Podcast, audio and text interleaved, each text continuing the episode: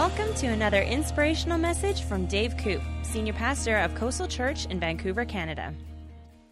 God's a God of rhythm. We're created in His image. He created the world in rhythm.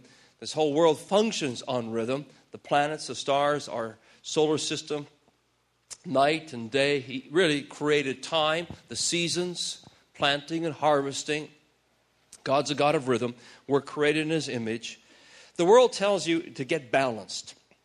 Balance your diet, your exercise, your work, your children, your this, your that, and balance it all out. But balance is static, it's, it's for a moment. And life isn't static, life is a flow. And if you study the Bible, it's much more about rhythm.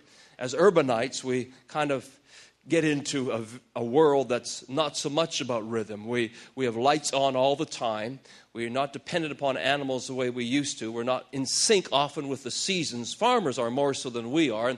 But sometimes as urbanites, we need to just step back and say, I'm going to get in rhythm with God.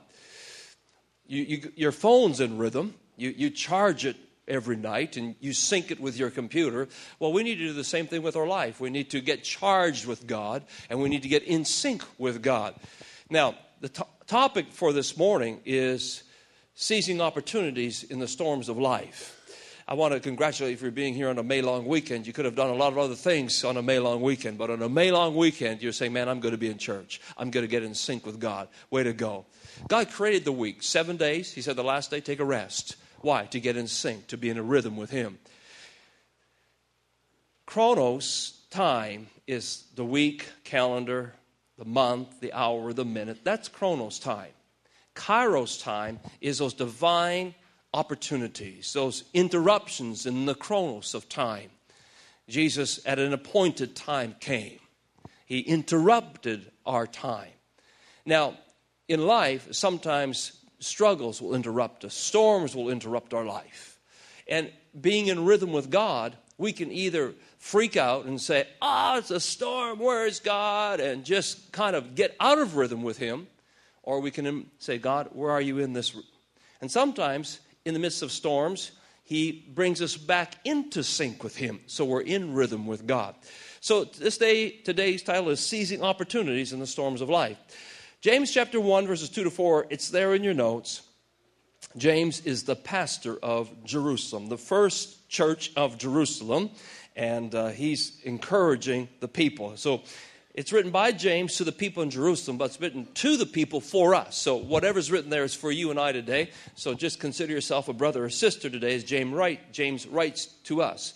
Dear brothers and sisters, whenever trouble comes your way, let it be an opportunity for joy.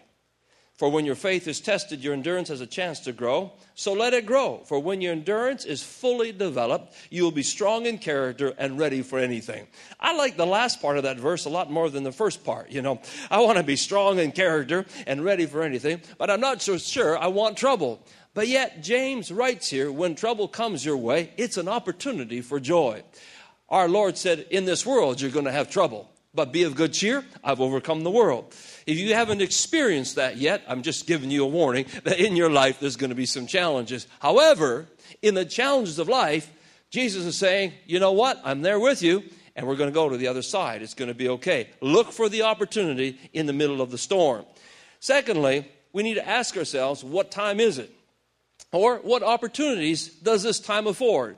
A lot of examples in the Bible, but one we can give you is Esther. Esther, if you read her story, it's a marvelous book. If you have a chance to read it this week, I'd encourage you to do it in one sitting. Just sit down and read the book of Esther. You talk about a woman who got caught in a storm. She was a winner of the beauty queen pageant and so she and then she had a whole year of treatment spa treatments and oils and baths and so forth and, and then she uh, found out that there's going to be ethnic cleansing and her people are going to be wiped out and she has to consider what time it was for her life. Her uncle says this to her For if you remain completely silent at this time, relief and deliverance will arise for the Jews from another place, but you and your father's house will perish. Then he goes on to ask this question to her Yet who knows whether you have come to the kingdom for such a time as this? Really, he's saying, Esther, do you know what time it is? Do you realize it's your time? I know there's a storm. I know that it looks like everything's going to be wiped out. But I want you to know for such a time as this, Esther, it is your moment. It's your opportunity. In the midst of this, you have an opportunity. Four types of storms we're going to talk about this morning. They're all found in the book of Mark. So if you have your Bibles, go to Mark chapter 4. The first storm we want to talk about is a storm in the circumstance. You could have a storm in the circumstance of your life this morning. It might be a storm in your finances, it may be a storm, a natural storm that's coming against you, some type of storm in your life today. There can be storms in the circumstances of life. Mark chapter 4, verses 35. Let's go there in our Bibles. On the same day when evening had come, he said to them, Let us, let us cross over to the other side. In my Bible, I underlined the word let us. Aren't you glad it's us? Doesn't, aren't you glad Jesus didn't just say, I'm going to the other side? If you can make it, good for you, but I'm going to the other side. He is in the boat with you, and He is going to the other side. It sounds like a small point, but it's really important to remember. If Jesus says you're going to the other side, folks, you're going to the other side. You might need a submarine to get there. You may need a helicopter to get there. You may need to get airlifted. You may need to be, I don't know what, but you will make it to the other side. If Jesus said He's coming back again, Jesus is coming back again. If Jesus said that in this world you're going to have trouble, but be of good cheer. I've overcome the world. That means He's with you. He doesn't leave you. He doesn't forsake you. He is not a hitchhiker. He's not only just with you for the good times for a little while. Your God, your Lord, never leaves you and never forsakes you. If He says we're going to the other side, I want you to know this morning you're going to the other side. So He tells the disciples, we're going to the other side. That's good news, right? We're going to make it the other side. So they get in the boat, they're on their journey, there's a lot of camaraderie, there's a lot of excitement, but then the wind comes up. And it says that there's a fierce wind, and the wind blows so strong, the waves are coming into the boat. Jesus knows he's going to the other side, so he goes downstairs and has a nap. He's in the bottom of the boat, he's having a sleep. You know, when you have the peace of God, you can sleep, you can rest in the middle of the storm. You know why? Because you know God said everything's going to be all right. So he's having a rest. Disciples come downstairs and they say to Jesus, Jesus, don't you care? We are dying. Don't you care? We're perishing. Now, he tell, told them they're going to the other side, but yet they said, now we're going to die. Jesus stands up, and we pick up the story in verse number 39. He rose and he rebuked the wind and said to the sea, Peace, be still. The wind ceased, and there was a great calm. My Bible, after peace be still, has an exclamation mark. That means that Jesus didn't say it like this uh, Storm, go away. Uh, peace, be still. He didn't say it like that. Jesus said with authority, Peace, be still. Later on, the disciples said, Who is this man who speaks with such authority that when he says it, it changes? There was an authority in his voice. He spoke, Peace, be still. The storm calmed down. Jesus spoke to fig trees, he spoke to the wind, he spoke to the mountains that were there. He said, Whoever shall say unto this mountain, so I guess it's not just Jesus who does it, he's also giving us permission to speak to the mountains of our life. Maybe we need to change things. Maybe instead of telling God how big our mountain is, maybe we need to tell our mountain how big our God is and turn it around a bit. Say, Mount, be removed. I know there's a storm in my life, but I want you to know, storm. I want you to know, wind. I want you to know, mountain. My God said He'd never leave me nor forsake me. My God said He'd be with me through the end of the age. He said, Greater is He that's in me than He that's in the world. And furthermore, He said that I can do all things. He strengthens me. He'll never leave me. We, we take that approach to the storms of life. See, the storm's not going to last forever. There's light at the end of this thing. In the rhythm, in the seasons of life, if you, despair will set in if you don't realize that there's light over there. He said you're going to the other side. We need hope in our life. Faith and hope are connected. And rhythms tell us, you know what? The storm has hit me, but I know I'm coming through. He's taking me to the other side. I'm going to hang in there with Jesus. It's going to be okay. I'm going to be connected with Him. So he tells them, teaches them about the importance of faith and speaking to the challenges in his life, in their life. So that's the storm and the circumstance. Much more could be said about it. But let's go on to the storm in the mind. That's your next blank. The storm in the mind. Mark chapter 5. They get to the other side of the sea. I don't know exactly how far it is. I went across once when I was in Israel you ever have a chance, go to Israel. It's so worth it. And I crossed the Sea of Galilee and we came to that other side. And as we did, I was thinking about this story. I was thinking about what it would have been like for the disciples to step out of the boat that day and there they are. They've had a pretty rough night. The first part of the journey was a lot of hard work, and, and they almost died during the night, but Jesus rose up and calmed the storm. And the last part was smooth sailing, and they land there and they get out, and I'm sure they just wanted to kind of relax and unwind and, and uh, just take it easy for a little bit. They had enough drama to last them for a while, but they're in for a lot of drama. In just a little while, there's a man who's going to come running out of the caves. It's kind of rocky, and, and there's some cliffs there. And out of the cave runs a man. His hair is all messed up. He's got literally nothing on virtually for clothes. He's almost naked. His body is bloody and bruised and cut up. And he, his, his eyes just show you that there's something desperately wrong with him. The man is demon possessed. He's been cutting himself, living alone in the caves, howling at night. There's something seriously wrong with this man. And as he runs down towards Jesus, we read that Jesus says something to him. We read it in verse 8. He had said to him, Come out of the man, unclean spirit. And again, we have an exclamation mark, so really we should read it the way Jesus would have said it. Come out of the man, unclean spirit. There is again this note of authority in the Lord's voice. The man came down and he had this unclean spirit he was filled with demons, and the demons spoke out of the man, and they wanted to go into the swine that were there. They had about 2,000 pigs in the neighborhood, and Jesus allowed the demons to go into the pigs. The pigs went running off the cliff and into the sea. Must have been quite a sight to see. I don't know if heaven has DVDs you can pull out and play back some of the old scenes, but I'd be kind of curious just to watch that one and see this man coming down and, and all these pigs running into the sea. I'm sure the farmers, it was not their best day to lose 2,000 pigs. They're, they could have been, um, I don't know what a pig is worth today on the market, but 2,000 times whatever a pig's worth, that's a lot of money. And you say, why would Jesus do that? I don't have all the answers, but some things that people have mentioned is one, he wanted to make it very clear to his critics that the demons that were in this man had indeed left, and that was a sign and a wonder. There was no doubt about it. They had come out of him. Another uh, idea that's come forward is that in that country they were offering these pigs as a sacrifice to other gods. And Jesus was making a statement I am the King of kings and the Lord of lords. I have the rulership and the authority over the powers of darkness. And so that might have been the reason. But the main point is this the man was set free. That's the main point. This guy was very, very troubled and he was set free. Where was his storm? His storm was in his mind. You can have a storm in your circumstance, so that's no fun. But I'll tell you what, it's no fun to have a storm in your mind when you've been tormented by demons.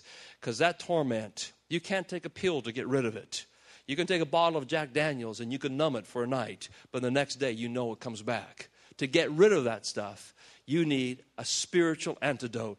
And the only spiritual antidote is the name of Jesus Christ. He said very clearly, I have given you authority to tread over serpents and scorpions and over all the power of the devil, and nothing shall by any means hurt you. He's given us as believers authority. He said, Now you go therefore and do likewise. Cast out devils in my name, you shall cast out devils. There is an authority that comes through the name of Jesus Christ. Remember those old westerns, and the sheriff would have to get a posse together and go chase and get the bad guys, and then he'd deputize some guys. He would just say, Here's, here's a badge for you, Joe. Here's a badge for you, Pete. Now let's go get him. And all of a sudden, they had a deputy. They had an authority. They didn't just have a gun, they didn't have, just have power, but they had an authority. God didn't just give you power power, He gave you authority. Power and authority. And we thank God we have that today, that we do not have to be troubled by the powers of darkness. I'm so grateful for that. Yeah, if you're going to thank Him, thank Him like you mean it. Amen. We're grateful that we have authority over the powers of darkness. So the man set free. I won't take time to read all the verses. You can read it later on today if you like. But it says that he was sitting in his right mind. Now, this is very important, and he was clothed. Clothed. That means beforehand he didn't have clothes. Why is that important? Because Jesus cares about every aspect of your life. The man wasn't clothed. I can see him say to the disciple, Man, get this guy some clothes. His mind's free, but he needs some clothes. Then he says to him, very interesting, in verse number 19, he says, Go home to your friends. The guy must have had friends at some point. And he says, Go home to your friends. I think one of the things this guy missed the most when he was going crazy, living in a cave, cutting himself, was his friends. When loneliness, depression, when the enemy gets a hold of our lives and drives us into isolation, he wants to separate us from friends. Healthy people have healthy friends. Jesus is interested in your Facebook. He's interested in your Twitter. He's interested in your emails. Really, he is. He cares because that's where your friends are. He's interested in youth getting together on a weekend. He's interested in young adults hanging out and going away for a retreat. He's interested in life group. Jesus was interested in this man's friends. He was interested in the clothes he was wearing. He is interested in your life. Said, man, that's kind of a bizarre story. A man coming out of the tombs, cutting himself. That happened way back when. I'm sure glad that doesn't happen anymore. I got news for you. They tell us in BC, 17% of teens cut themselves. Next Saturday night, you won't want to miss it. We have Nancy Alcorn with us. She's the founder and president of Mercy Ministries. She builds homes across North America to help girls get out of a lifestyle that's been tormented. And you won't miss it. She's here only for one night. We're glad to have her. She's an international speaker, helps people all over the world transform their lives, and she's going to come share her story. So you got her on Saturday, and then you got Bill Strickland on Thursday. We're just going to do something. Jesus does something for the hurting. We can't just sit here and have our little holy club and come and go and encourage each other and build each other up and tear each other down and go round and round and have our little club. We're supposed to do something. We're supposed to, and not just in Uganda, not just in Tanzania and Haiti. We're supposed to do something in Vancouver. Thank you very much. I love all those places, but I want our city to get better. We love the world, but I love our city. Amen. You could say, and I don't know if everybody wants to jump on board, but I know this much Jesus is on board. If you don't want to get on board, that's you probably got other stuff to do. We got something to do, and we're supposed to help the hurting, the disadvantaged, the poor folk in our city. Vancouver's a nice whitewashed city. Really pretty on the outside, peel back the layers, and you, you got this kind of stuff. You have Nikki, a college student, receives a below average score on an important exam. This hits her hard. The perfection she demands of herself screams accusations in her mind. When she arrives home, she's so distraught with herself that she takes a razor blade and begins to make small cuts on her leg and thigh where the marks cannot be seen. By punishing herself, she feels a release. Jamie's mother yells at her for not doing the dishes correctly, and Jamie feels once again that she never does anything right. She runs to her room, takes out a pencil, begins to rub burns on her arm and stomach as punishment. When she comes out of her room, the burns are hidden by her shirt. Becky has been abused, and she's tried everything she knows to get rid of the pain, the torment that torments her constantly. She has starved herself, she's tried bulimia, overexercising, and more. The only thing left, she thinks, that might relieve the pain inside the darkest chambers of her life is to bring the pain outside. She cuts and waits, anticipating that release will come. Nancy goes on to say, You may be thinking, I know someone who does that, or I do that, but it's not that big a deal. However, if you're inflicting any self harm behavior on yourself, it is a big deal. Self harm is the outward expression of pain and hurt deep within. Some of these signs and symptoms of self harming behavior look like this inflicting cuts with any type of sharp object, usually on an area of the body that not normally exposed, constant scratching as a response to pressure or unexpected circumstances picking at scabs, preventing the healing process from taking place, burning the skin on a regular basis with eraser's fire or small heat conducting appliances, punching the body, including beating the head against walls or other inanimate objects, biting the inside of the mouth or, or the skin of the arms, hands, or legs, pulling hair out, including eyelashes and eyebrows. Girls who, it's also guys, but she's writing this book for girls who self harm often due to communicate feelings and emotions they don't know how to verbalize. Anxiety, fear, loneliness, nervousness, and anger are some of the destructive emotions girls try to deal with by choosing to self injure. When you're in a situation that is stressful, stressful, what emotions rise up within you? What do you do with these emotions? You may try to find a way to relieve the intensity of what you are feeling, or you may try to avoid the feeling altogether. Self harm is a response to circumstances that cause overwhelming emotions you feel you cannot handle without creating external release. It's called the new anorexia. It's called a coping mechanism, and 17% of our BC teens cut. Now, here's the deal Jesus absolutely cared about that man. He didn't cast the devil out of that man because he was afraid of him or for the safety of the disciples. He wanted the core of that man restored. And I'll tell you what, Jesus wants a core of every teenager that cuts in our province restored. It's not just teenagers. We inflict self harm in other ways. She goes on in her book to say the final step to freedom is to realizing with areas of demonic oppression in your life. Demonic oppression is not the same as demonic possession. To possess something or someone, it takes ownership of it, and Satan cannot own anything that is God's. He does, however, have the right to tempt you. When you become a Christian, asking Jesus to be your Savior, you belong to God. As you submit yourself to God, you can rest knowing Satan no longer has power over you. You can actually have the power to resist the devil and cause him to flee from you.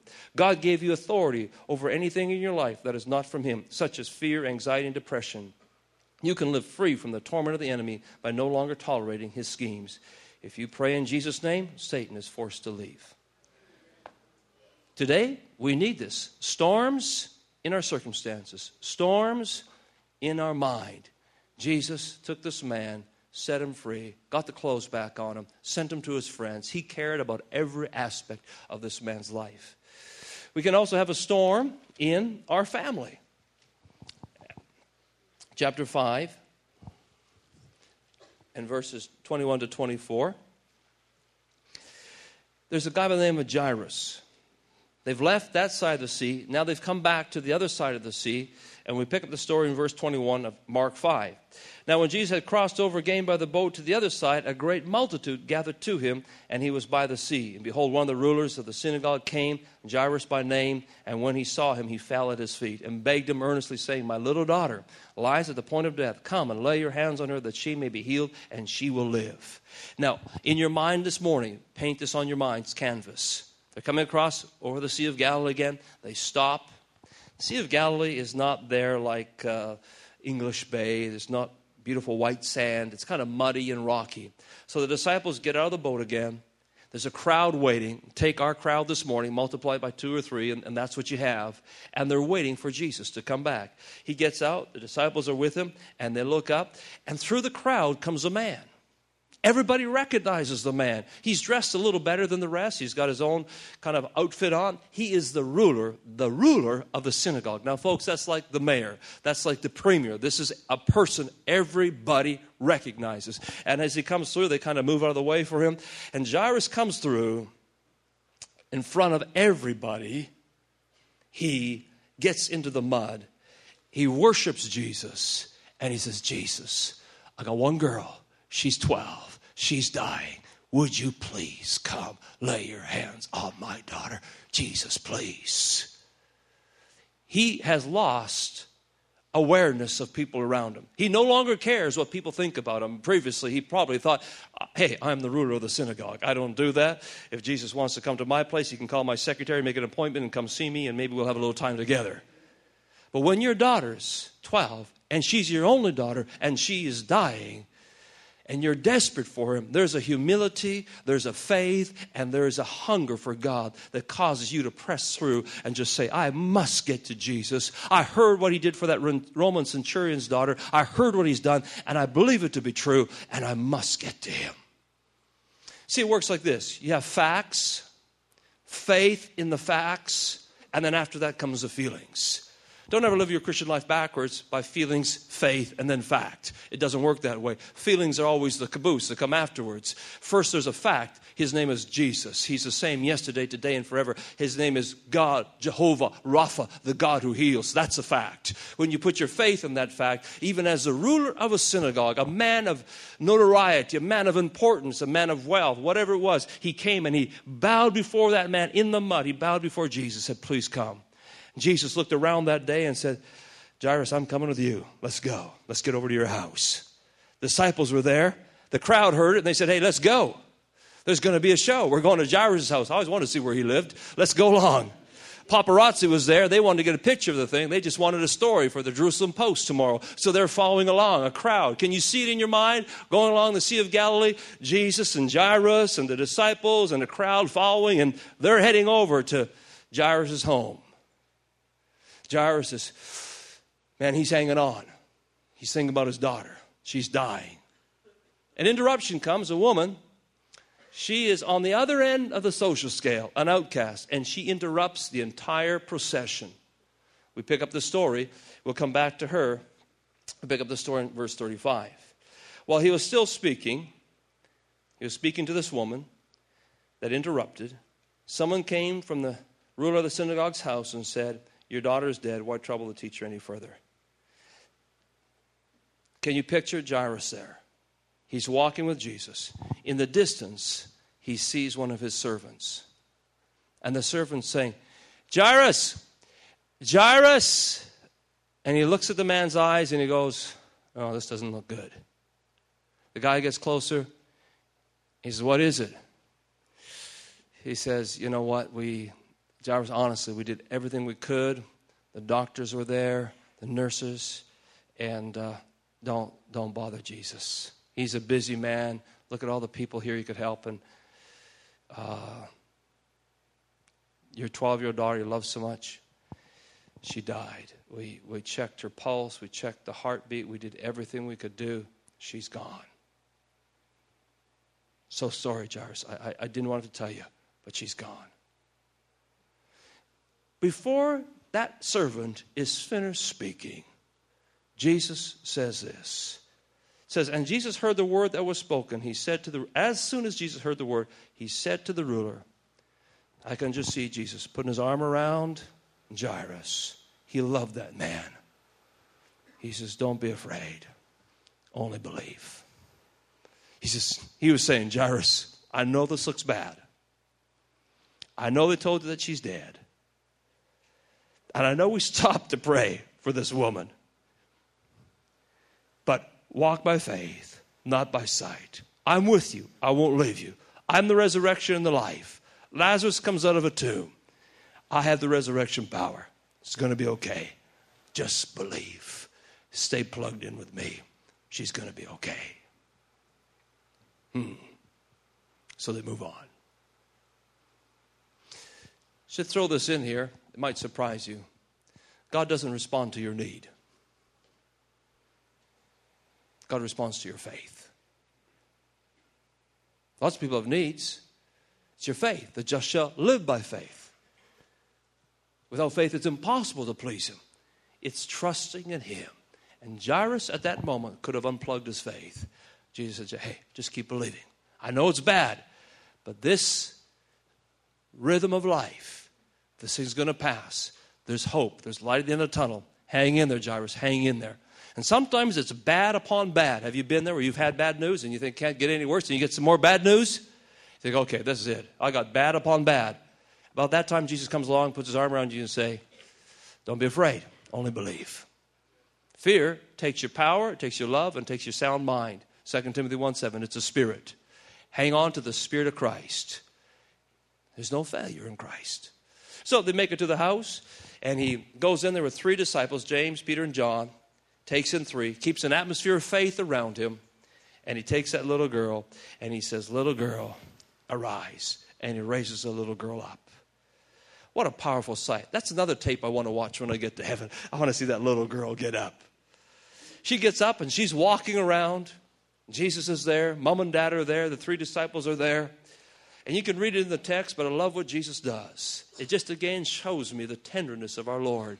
He said, Get the little girl something to eat. I bet she's hungry. She's healed now. Have you ever come off of a, a sick bed, or maybe you had a flu or a virus or a, a fever, and, and you wake up and you feel 100%? What do you want to do? Man, I, want to get something to eat. I like a, a good steak or lasagna or some dim sum or whatever your favorite meal is. It's like, man, I just want to eat something. She's 12 years old. She wakes up. She's feeling 100%. She didn't wake up. She was raised from the dead. Luke says her spirit had left her, came back into her. So it's, it's an amazing miracle. But Jesus thinks about that she's hungry. I'll tell you what, I like Jesus because he thinks about the little details in our life. He knows the flowers, he knows the birds. He said, You're much more valuable than they are. Consider them. I care about you. He cared about the disciples in a boat. He cared about a man tormented in his mind. He cared about a little girl. He cared about a mom and dad. He cares about you today in the storms of life. Just be in sync with him. It's going to be okay. Then we come to a storm in the body. This is a woman with the issue of blood. Mark chapter 5, 25 to 20, 33. Now, a certain woman had a flow of blood for 12 years. 12 years. Does that sound familiar? How old was the girl? 12. Woman's got an issue of blood? 12 years. Little girl was 12 years old. There's something about the number 12. We should stop and just inter- put that in there.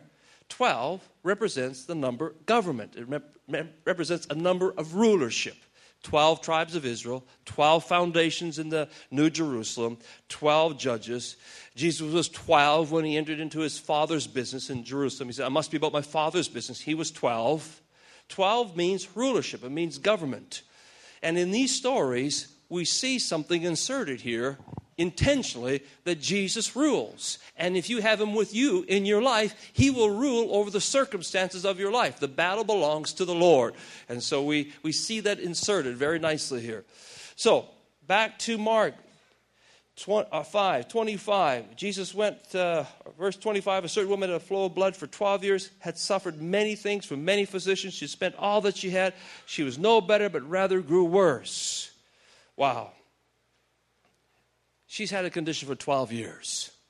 We have a headache for two hours and it's too long, right? You got a cold for a week and you think, this is crazy. I want to get out of this. This woman's been sick, sick 12 years. She's gone to a bunch of doctors, no medical coverage. She didn't live in Canada. She's got to pay her own way. And guess what? The doctors took all her money. She only got worse, not better. She's skinny. Her face is withdrawn. She doesn't have good clothes anymore. She's an outcast of society and she sneaks her way into the crowd. Everybody's going to Jairus' house. She sees him and she does a real gutsy thing, a real bold thing. She pushes through the crowd and she says, If I just touch the hem of his garment, I will be healed. She's weak, she's tired. This is it. It's the last stance. It's the last effort. With every bit of strength she has, she reaches out and she touches the hem of his garment. And when she does, power leaves Jesus and flows into her, and it says she felt herself healed. But first, there was the fact Jesus was a healer. Second, there was faith, and then came the feeling. Notice her steps. Verse 27 she heard. If you want to write the blank in there, it's the word heard. Faith comes by hearing. Secondly, she said, faith has a confession. If you want to get in rhythm with God, speak what God speaks. Say what He says. If He said, I'm the Lord your God, your healer, then say what He says. If He says, I'll never leave you nor forsake you, then just say what He says. But say what He says. Get in rhythm with Him. She heard, she said, and then she acted. She reached out and she touched his garment. When Jesus said, Who touched me? She fell and she worshiped him. One of the best ways to keep your healing is to be a worshiper of him. She wasn't ashamed. She didn't care who saw her. She worshiped Jesus. And then it said she testified. She told of all the things that Jesus had done. You overcome by the word of your testimony. Right there in that little message, you have a recipe for faith. Hear, say, act, worship, and testify. Very simple. Now, Jesus does something marvelous for her as well. Not only does he heal her body, he said, Who touched me? And I can see this little woman, frail and, you know, feeling better, but I mean, she didn't gain the extra weight right away. She's standing there and she's very much aware that she was an outcast and she said, It was me. You know what Jesus calls her? He didn't say lady, he didn't say woman, he didn't say ma'am. You know what he said to her? Daughter, daughter, daughter, your faith has made you well. What did Jesus do? Something so important for her. Some, she didn't just lose her health, she lost her social status. In that moment, Jesus restored her social status. Every woman in the community, she, he was just saying, Ladies, this gal's okay. Guys, she's healed. Everybody in the community, Jairus, you included, you could have had her stoned. Legally, he could have done that. This lady is with me. She's okay. Thumbs up. How many know that was as valuable as a physical healing to be restored? You may have lost credibility in the community. You may have been sick. You may have had a storm in your life. Jesus cares about your clothes. He cares about your mind. He cares about your social status. He cares about your friends. He cares about your health. He cares about your circumstances. Jesus tenderly cares about every one of us here this morning. He really does. Thank you for listening to this podcast. If you'd like to download free notes from this message or find out more information about Pastor Dave Koop, then we invite you to visit our website at www.coastalchurch.org.